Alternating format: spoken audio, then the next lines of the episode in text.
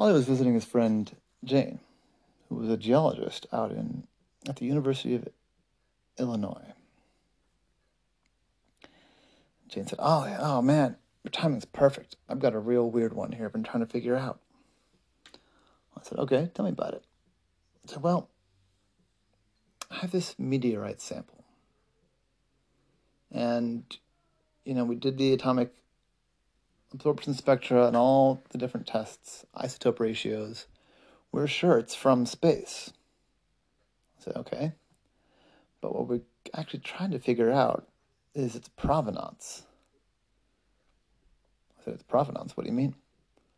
Well, the university has it now, and the university has had it for almost 60 years. 60 years? I know. And, um, but we don't have a clear sense of actually who donated it. Usually, when someone, mean, a meteorite's a rare thing. Uh, and we'd like to be able to credit the person who found it, but we don't, we don't know. I said, okay, well, what else do we know about it? Well, that's the thing. It's the other weird thing about this particular sample, this particular rock, is there's a bunch of this, uh, fungal toxin on the surface of it. Like it's coated in this fungal toxin. Oh, it says you have a mystery meteorite coated in fungal toxin. Yeah. Yeah, it's weird.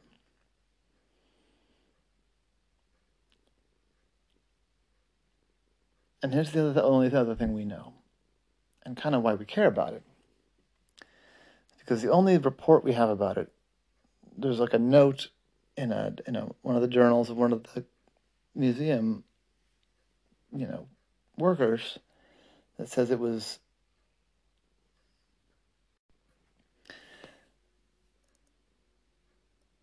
the note says that in 1962 a young black student at the university here brought in the sample but unfortunately that's all they wrote so here we have this amateur geologist or maybe he became a famous geologist we don't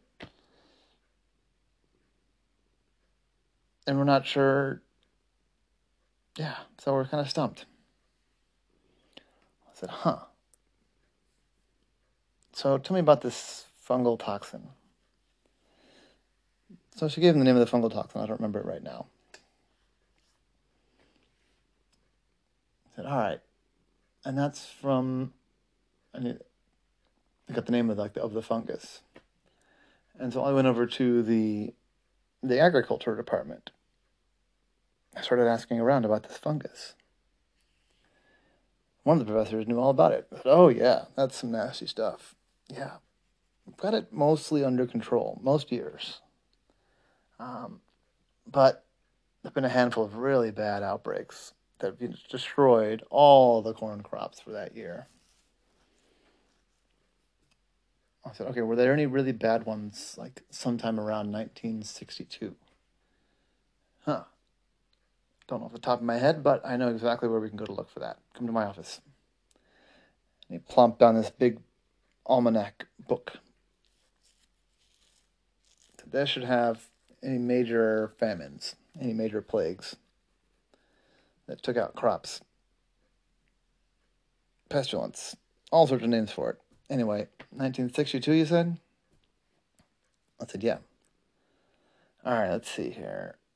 Nothing major in 1962, but in 1961, yeah, there was a fungal outbreak then. What was the micro, what was the organism again?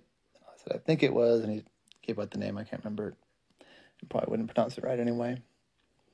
Yeah, no, that's, that's a match right here. Actually, let's see. And looks like that was a really, really, really bad one. It was just practically all the corn in Illinois and the surrounding states was destroyed. It was in all the water sources, the whole nine yards.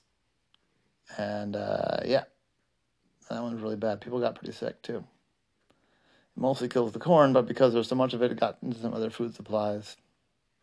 Yeah. I said, so when the when the fungus is like that, he said it got in the water. Said, yeah, yeah, well, more accurate to say it got on the water. A lot of these spores are super hydrophobic. So they'll form like a, a skin on the water.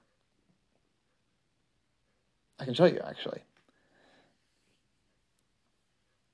This isn't this isn't the fungal toxin, but it's a related it's a spore like that in here. He took this little sort of grayish orange powder and he sprinkled it onto a glass of water and it just sort of sat on a film at the top. Said, now watch this. And the guy stuck his finger through the powder into the water. Said, Look at that, you see? It's formed like a like a casing around my finger. My finger isn't even getting wet. I pull it out. Nope, there you go. Look, see, I've got I've got the, the spores on my finger, but my finger is totally dry. This is something that like that could happen with the spores of, this this pestilence this fungus. Oh yeah, I'm probably dead. Lots. Why? We told him about the rock. I said, "Oh, well, yeah, no, that fits. Then yeah, if it uh, if that rock, that meteorite came plunking down into a stream or a, you know, creek or a pond or something, then yeah, it would get all covered in that. Yeah, and yeah, if it was coming in hot, it would probably stick to it. Yeah, no, that fits completely. I said, all right, so 1961, you say, huh? Said, yeah. This is helpful. You tell me what the, said you were trying to figure out who donated it? That's exactly, yeah. Said, well, yeah, let me know how it turns out. This got me fascinated now, too. So I went back to Jane with that information. She said, well, that's, so that confirms that it happened here in 1961. But we still haven't found the student. And I said, well, good news and bad news about enrollment in University of Illinois in 1961. I said, what's that? Well, it was still a pretty racist system back then between schools not being very good, the schools that black people were allowed to go to, and the universities just not wanting to admit very many black people. I bet if we look through the yearbook that year, we're not going to find very many black students. Said, oh, you're right. That's awful, but it helps us here. So they went to the library and they started looking through the yearbooks and they found 1961. And indeed, Ollie's prediction was right. There are only four black students in the whole university that year. Jane said, oh, I'm a little embarrassed for my institution. I said, Yeah, but, you know, we try to do better now. But I think that gives us our name, doesn't it? I said, Yeah, I suppose so. Because three of the students were women who were in the nursing program, and one of the students was this guy, Caspian Jones who was, let's see, a double major in economics and geology, Ollie said. So he would have known enough to recognize a meteorite and been connected enough to come and bring it in. We've got our name, Ollie. Thank you. I'm so glad you came by today. I don't know how it would have taken me a lot longer. I feel like I would have gotten it eventually. I said, yeah, you would have gotten it eventually, but I'm glad I was able to help. This is a fun mystery. So what's next? Well, I'm mostly a geologist, but I feel like I need to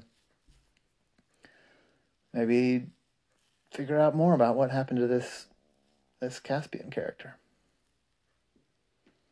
I said, all right, well, you're going to write it up, I'm guessing, right? Said, oh, yeah. Can't wait to read it.